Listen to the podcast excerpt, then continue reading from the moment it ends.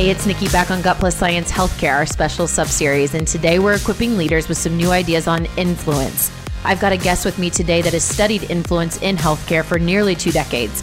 His knowledge is rooted in data, so we're going to get some science based insights on influence and talk about a model that makes a big splash on human connection in our workplace and just how much impact it has on the health of an organization and its people.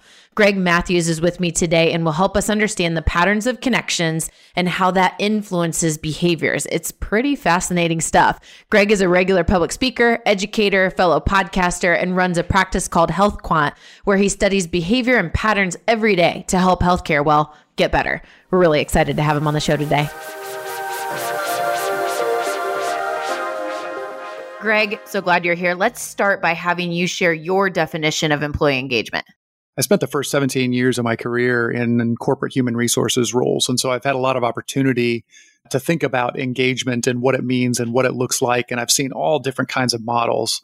But for me, the way that I break it down is pretty simply. Number one, I think that engagement is about being a part of something larger than yourself. I spent a lot of time working at a health insurance company and what was really interesting is that even though health insurance companies have a largely deserved negative reputation, I can tell you that working inside that health insurance company, every one of those employees actually believed that what they were doing was positively impacting people's health. And that was a tremendously noble thing. So being able to connect yourself to a higher ideal is a big part of engagement and being able to do things that you couldn't do on your own by being a part of a group of people focused on that. So I think that's one piece of it. But I think the other piece of employee engagement that's really important to consider is to be in a place that's going to allow you to be bigger than you could have been. So it's not just about having these longer prosthetic arms due to being a, a, part of a corporation. It's also being able to grow in ways that you wouldn't have been able to grow otherwise, to be able to really flourish. And I think most of us have a, a pretty good understanding that a corporation is not something that you can really engage with. It's the people inside the corporation. And so that's really where my work is focused today is trying to understand those things. So let's talk about this term network science. That's your area of expertise. So to understand where this intersects or impacts with employee engagement in healthcare, can you define network science for us? Network science is really all about understanding the ways that people connect to each other and the ways that ideas pass back and forth, the way that learning happens through individual human connections. And some of those things are, you know, soft and a little fuzzy and hard to measure. But in some ways, they can be pretty easy to measure. And what I do is I use network science to measure the numbers and the types and the weights and the outcomes of the connections that people have to each other. When it comes to changing the everyday normal mindset of a leader to help them adopt the understanding of network science, especially how that intersects with the way you think about employee engagement from a macro perspective, how would you define how you influence that with leaders? My first introduction to network science was when I was working at this large health insurance company and was working with one of the one of the folks in HR who was able to take the email traffic for three or four different departments and map the individual connections in the from and the to in the emails. And he was able to build a visual map of the way that all these people are connected both inter and intra departmentally. And it was a revelation to me because when you're a leader in an organization and you're thinking about your employees, you're thinking about your people, you often are thinking about it in terms of the way an org chart looks. We've all seen org charts with one box at the top, that's me. And then four or five boxes below that, those are my direct reports. And then 20 or 50 or 100 different layers beneath those, that's my organization. And the truth of the matter is that organizations don't actually work that way. They work based on the way that people actually interact with each other. And that doesn't necessarily mean that you have to throw out your org chart and replace it with a social network diagram. But that social network diagram can help you to actually understand how your organization functions on a day to day basis. It can show you where there are traps and blocks in communication uh, and connection. It can show you where there are opportunities to enhance communication and connection between individuals, between departments. So, as a leader, when I'm talking to leaders, my work isn't necessarily about employee engagement. But one of the things that I can help them do is to help them understand the different ways that their employees are connected with each other and the different ways that their employees are connected with external constituents. And in healthcare, that could mean patients, that could mean media organizations, that could mean external unaffiliated clinicians. And understanding those network connections can really open up opportunities to improve the way that your organization functions. Let's take a little bit of a deeper dive into this social network mapping concept. How does someone get started in laying it out? There are actually free tools to help you do this. This used to be a, a pretty difficult and arcane art. It's gotten a lot easier. The easiest thing that you can do is to think about all the ways that you have to actually measure the connections and relationships that exist between people. That could be by looking at your scheduling system and seeing who's on the same shift at the same time. Uh, it could be looking at email traffic. It could be looking at participation in internal communication platforms. If you have internal blogs or an internal uh, messaging application to see who's talking to each other. It can even, in some cases, be a look at external applications. So, one of the things that I've often done is to take internal corporate email traffic and then overlay that with external social media traffic and public social media channels like Twitter, for example, to see how people are connecting with each other. And so, as a first step, it's really about thinking about what is the data that I could collect that I have access to that would uh, show me connections. What are some of those tools, and then which ones do you recommend? On the enterprise level, Tableau is an excellent data visualization tool that has a social network mapping function. The one that I've gravitated towards, partially because it uh, has a free version, is one that's called Kumu, K U M U. You can find it uh, in the URL kumu.io.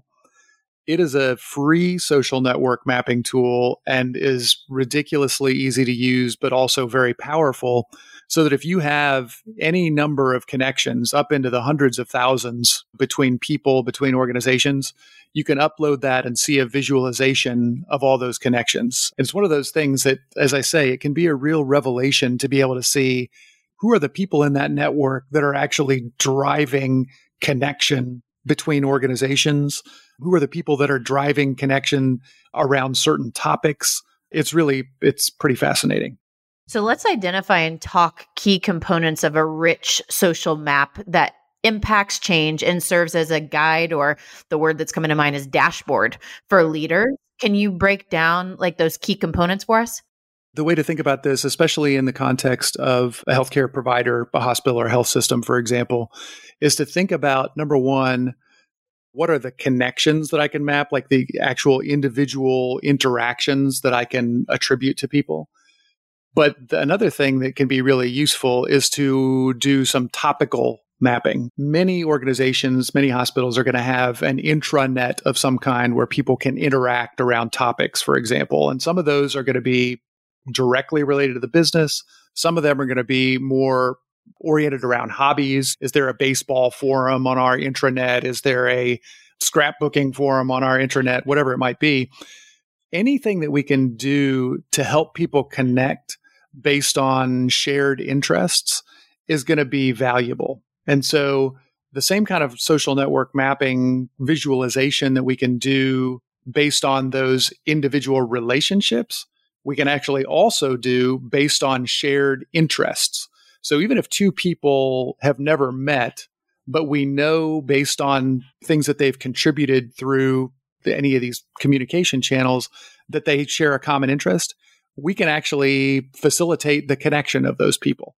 And so when you think about this from a professional perspective, you may find someone in a an individual contributor type role who actually is really interested in and passionate about the implementation of new communication technologies or is really interested in optimizing processes or workflows.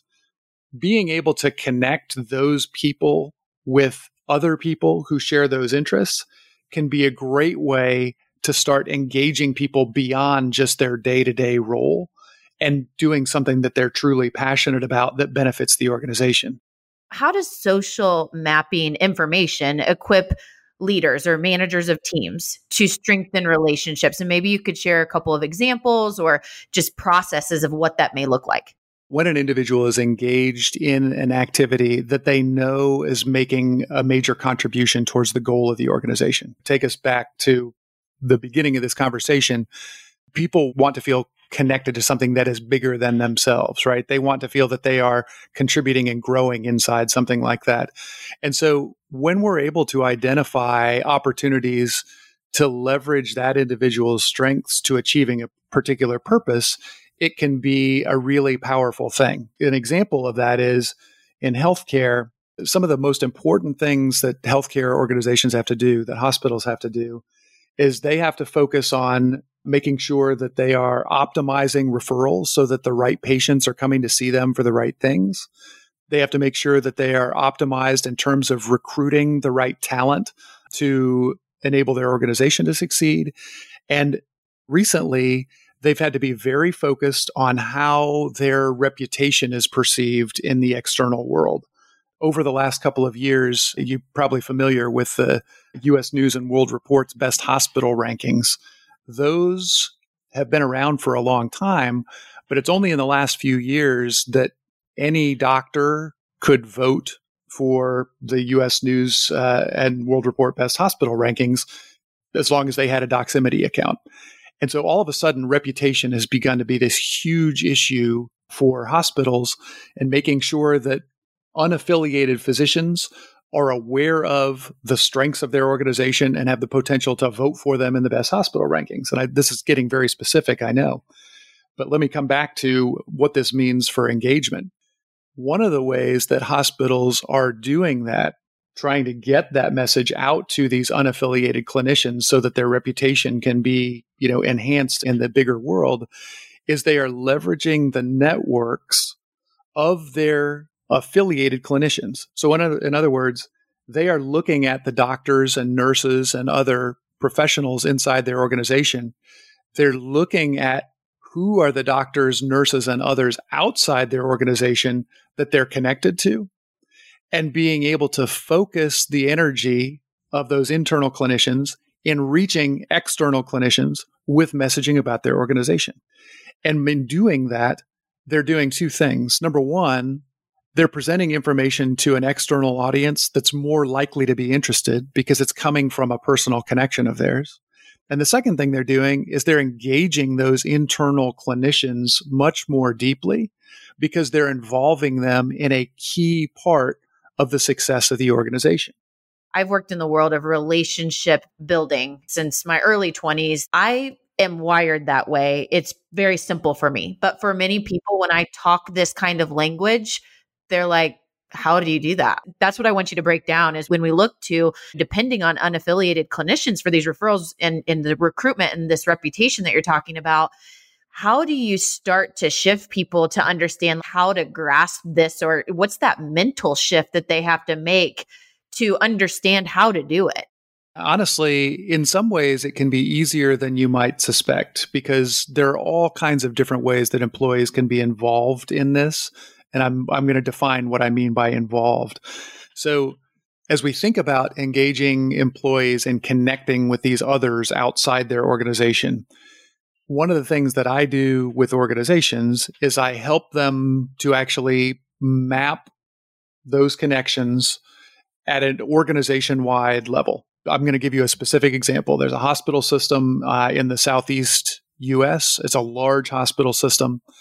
I was able to take a look at all of their doctors and look at their publication history, so publication of research, and their social media connections their past referral patterns, where they did their training in residency, for example.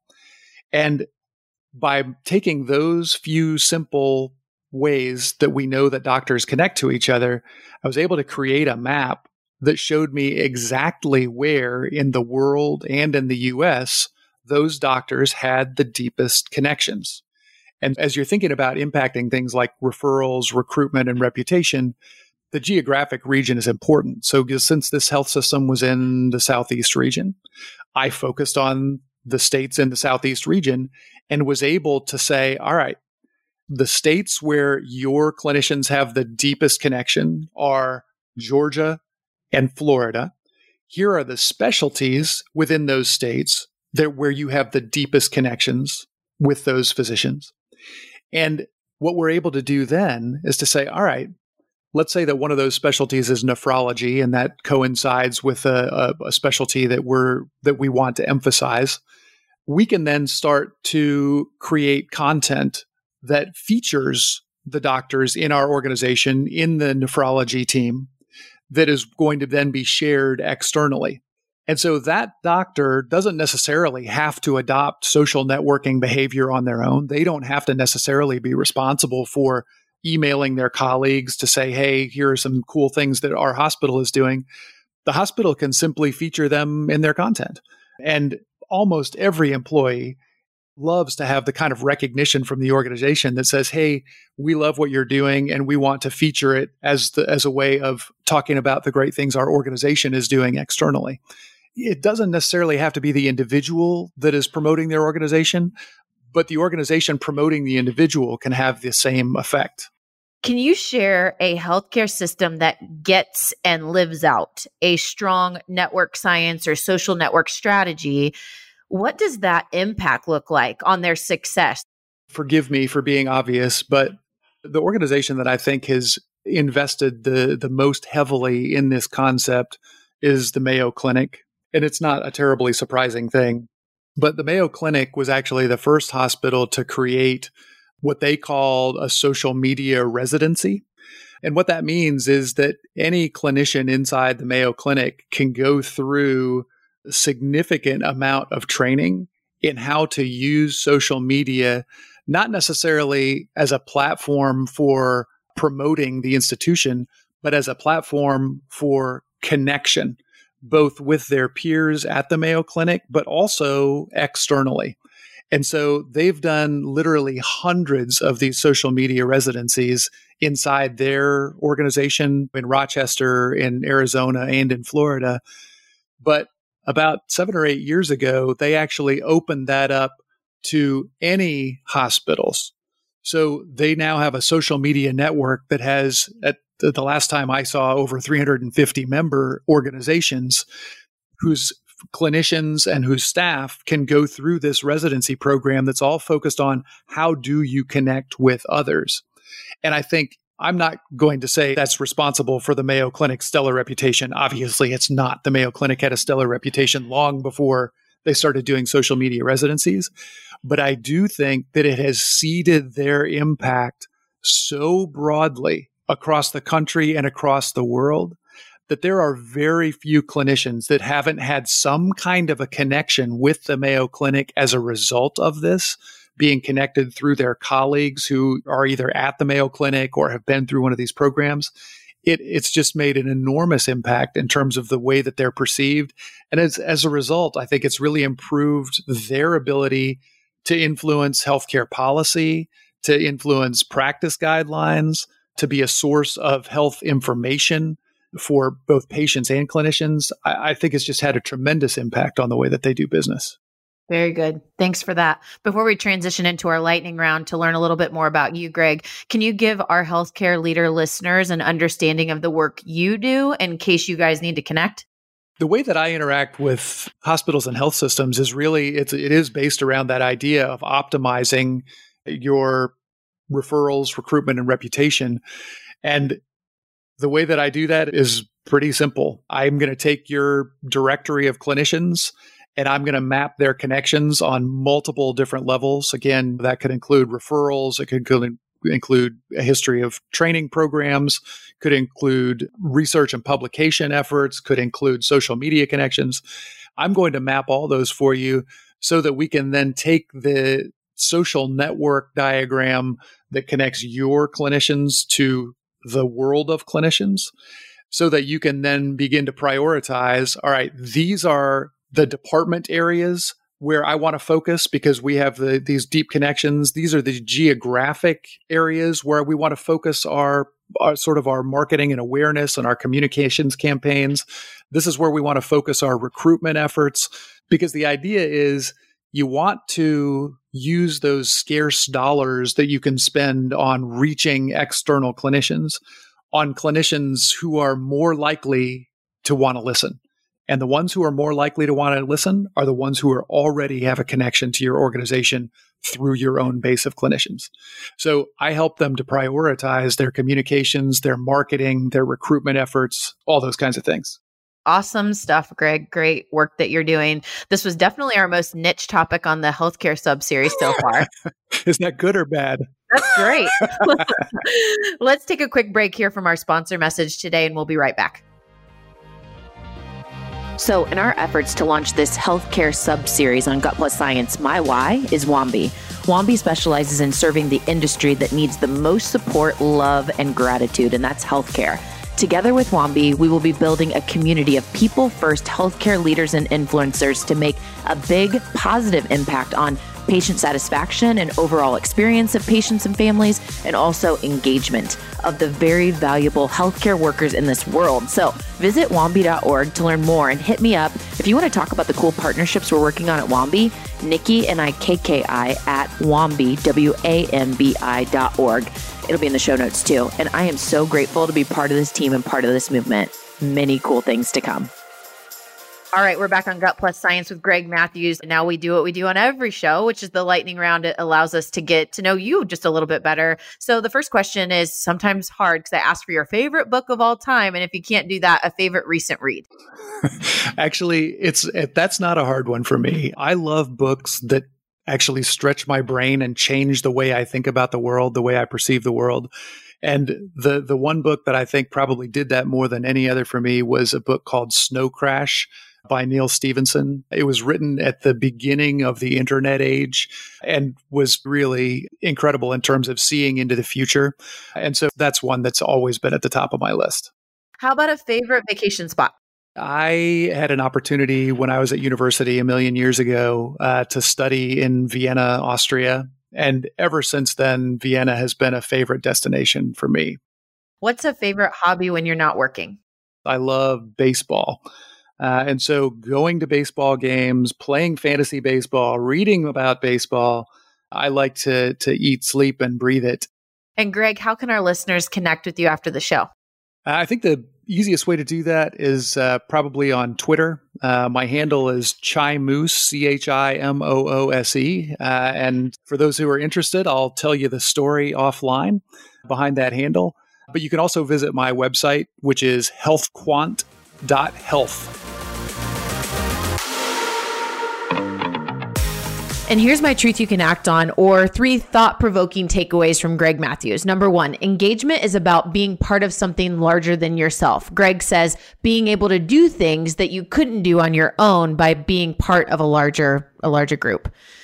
Number two, the connections your organization requires to function don't follow your org chart. So he said it can show you where there are opportunities to enhance communication and connection between individuals and between departments.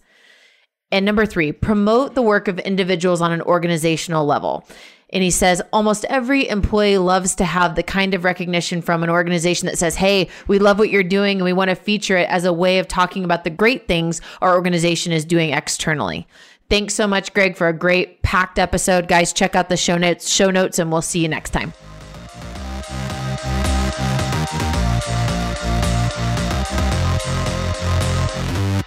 We just left the world a little bit better. Now go do something with it.